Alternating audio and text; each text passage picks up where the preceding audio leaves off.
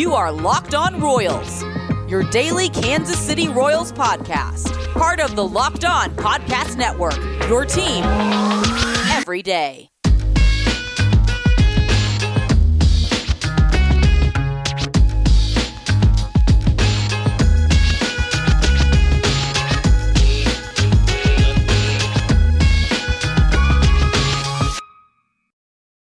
Let's get it going on the Locked On Royals podcast, part of the Locked On Podcast Network, your teams every day. I am your host, Rylan Stiles. You can follow me on Twitter at Rylan underscore Stiles. This is at R Y L A N underscore S T I L E S. Now, on today's show, Locked On Royals, which is the only daily Royals podcast about the Kansas City Royals. So let's dive into a lot of things today. But first off, I want to dive into if the ownership group, the new ownership group in Kansas City, deserves a lot of praise for what they've done so far this offseason. I also want to talk about what's happening around baseball right now as as we get closer and closer to the virtual winter meetings, and that's typically whenever moves get made and deals get done. And I want to talk about how NL teams are at a significant disadvantage this this offseason right now and how Kansas City can capitalize on that. But let's start with the ownership group because I'm seeing a lot of people praise the ownership group after signing Mike Minor and after signing Michael Taylor. And to me, that's not why you should praise the ownership group. The ownership group deserves a lot of praise for what they've done since the pandemic. I mean, they're, they're employing their employees, you know, keeping them employed, keeping them on the payroll. I mean, they are increasing their scout budget while scouts are getting cut left and right. They are paying minor leaguers. They are doing everything and being an exemplary organization throughout all of this they're staying true to their family to their family environment that they've tried to create. They're keeping that at the forefront. That all needs to get them praise because we've seen that not every organization is doing that. In fact, Kansas City is the exception, not the rule. As most organizations, uh, such as big market clubs like the Yankees and the Cardinals and the Cubs are calling poor, the Royals are just carrying on business as normal, paying everyone who needs to be paid, including minor leaguers. Whenever, obviously, baseball set a precedent that you can elect not to do that in a pandemic. You can elect not to pay minor leaguers. You can elect, you can elect to cut your budget and, cut your staff members willy nilly. But the Royals haven't done that, so they deserve a ton of credit for, for not doing that. But as for the credit for signing Michael Taylor and Mike Minor, this does not have any bearing to me. It, it's not negative, but I'm not going to take this these two signings for peanuts on the dollar and try to extrapolate that into a a bigger picture and a, and a bigger idea that that nowadays people are not going to get out of Kansas City.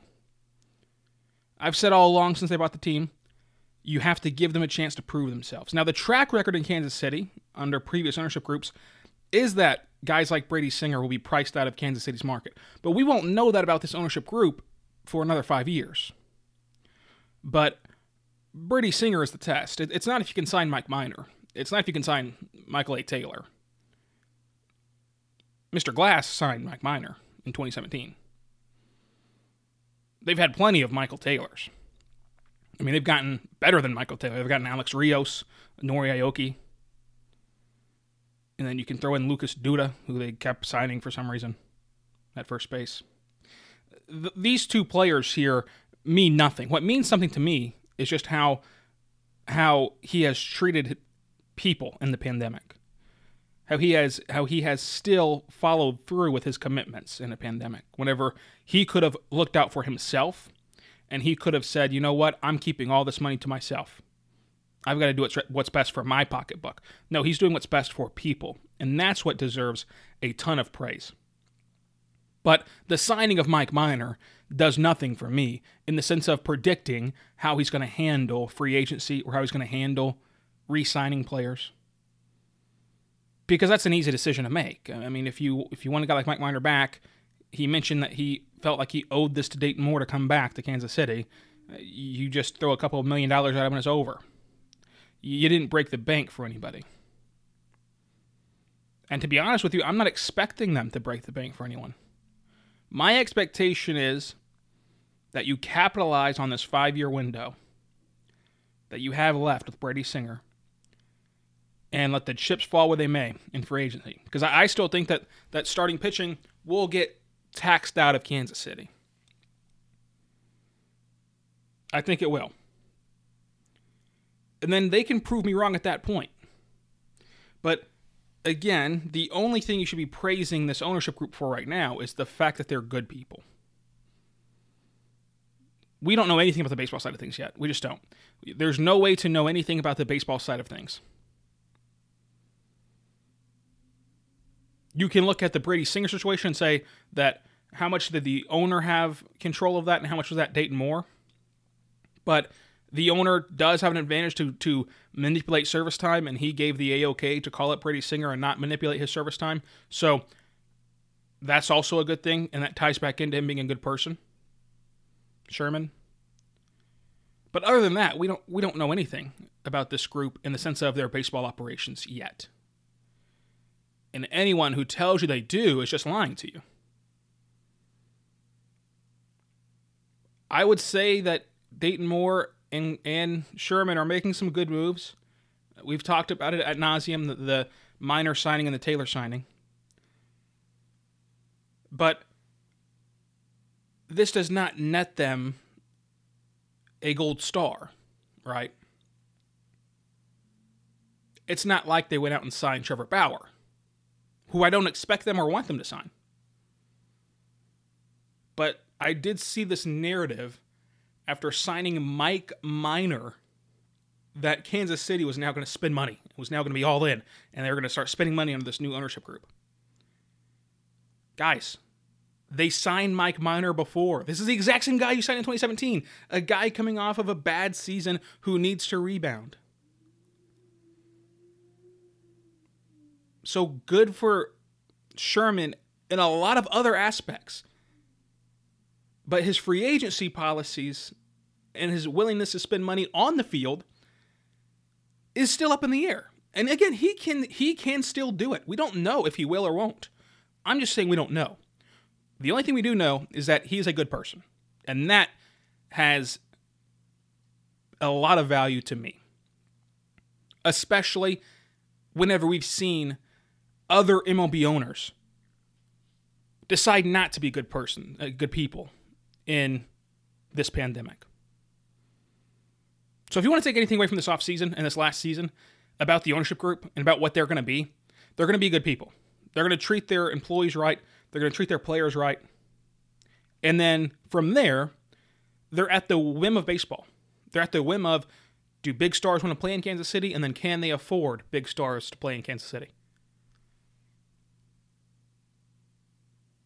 It'll be interesting to see how this organization moves forward. But we still do not know anything about how they're going to spend money in free agency or re signing players just yet. Coming up, I want to talk about how the National League right now is, is at a disadvantage and the Royals can capitalize on it.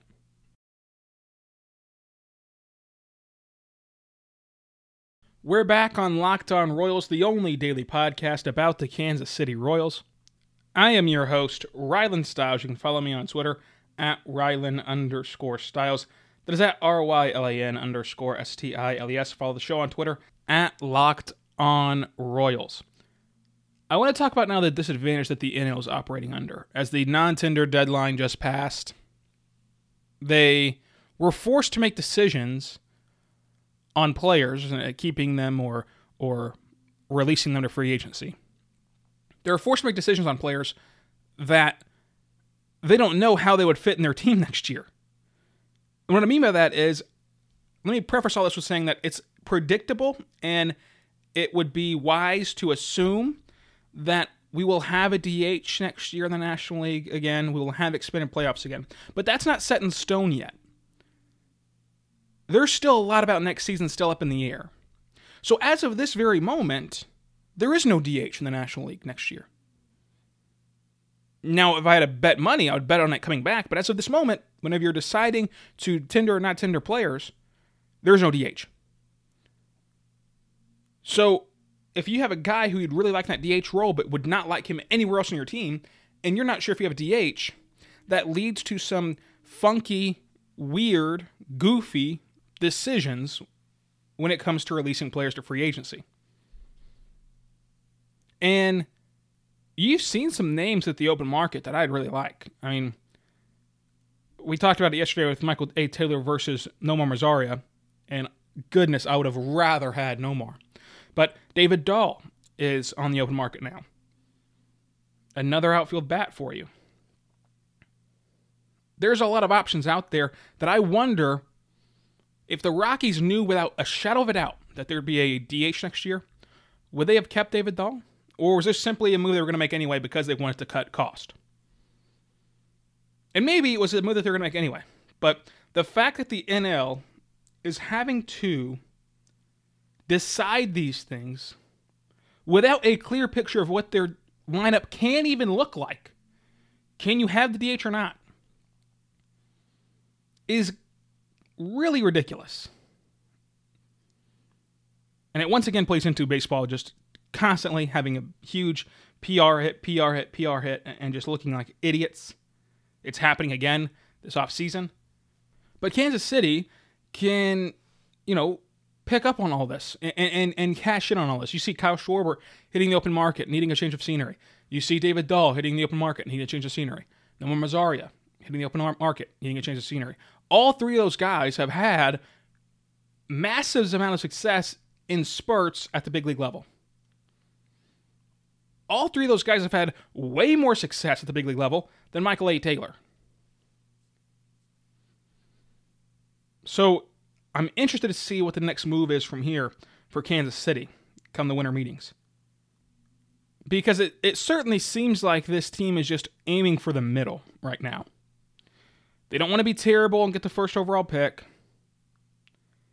They don't want to be extremely good and just go all in and push all in. It doesn't seem that way anyway. They just kind of want to be in the middle. Hopefully, they'll finish about three games out, five games out of the postseason and they'll have some fun times throughout the season and some not so fun times throughout the season. And then they can tell you that they gave it their best try. It certainly seems like they're just going to run it back with Whit and Salvy and Soler and not trade any of those guys this offseason. And the only improvements you get is whatever Mike Minor can bring you and some good defense by Michael A. Taylor. How about that? some awesome defense. Absolutely nothing at the plate. Whenever you have a logjam of really good young players in the outfield. I don't get the point of being in the middle at the cost of repetitions for your young players. If Mike Minor takes away a spot in the rotation from a young pitcher, if Michael A. Taylor takes away a spot in the outfield from a really, really, really good young outfield prospect like a Kyle, uh, like a Kyle Isbel, like a Khalil Lee, like a Edward Olivares, like a Franchy Cordero. If he does that, Nick Heath, and you wind up in the middle, what was the point? You could have gotten to the middle by playing young guys. But those two guys aren't going to be the reason why you get to the postseason again. So I'm just kind of confused on the direction Kansas City's going. I think that we're going to get a clearer picture at the winter meetings. And what's funny is the one area that I want them to improve is Michael A. Taylor, and they just signed him, so they're not going to make a move to remove Michael A. Taylor. It's not like they signed him to a minor league deal. Everyone else, I want to see them play again. I want to see what Nicky Lopez can do. Or if you bring Whit Merrifield down to second base again and you take Lopez out and you, put another good outfield bat in the outfield, I like that as well. I want to see Hunter Dozier. I want to see the O'Hearn, the, the Ryan uh McBroom and O'Hearn. I want to see Alberto Mondesi. I want to see Salvador Perez. So the Royals are in such a precarious spot because they, they just what are they going to improve? What are they going to improve? What was the point of signing Michael A. Taylor, a 30 year old who has no upside and cannot hit the baseball, unless you're trying to make the postseason? Because he, he can contribute to winning with his defense, but unless your goal is legitimately and truly the postseason and you're going to make moves from here on out to get there this season, what was the point of signing him? So we'll see if they make some moves that, that, that can turn them into a winner in the next coming weeks at the winter meetings and leading up to spring training. And maybe they know for a fact that the expanded postseason is there, and that if everyone was clicking, they can get to the expanded postseason. Maybe they know that, and so we'll see how that unfolds as well. But it'll be an interesting offseason remaining for Kansas City, especially with the moves that they made so far. Because I, I don't think this organization wants to be in the middle. I don't. I think I, am giving Dayton Moore the benefit of the doubt, and, and I'm giving this organization the benefit of the doubt that they understand that there is no value in having Mike Minor and Michael A. Taylor drive you to the middle. There's no value in that, so they're not going to they're not going to attempt to get there. So surely they're going to do something between now and the start of the season to improve this roster. And we'll be here every single day to talk about it on Locked On Royals, the only daily podcast about the Kansas City Royals. Subscribe wherever you get your podcast from. Be good and be good to one another. We'll see you next time on Locked On Royals.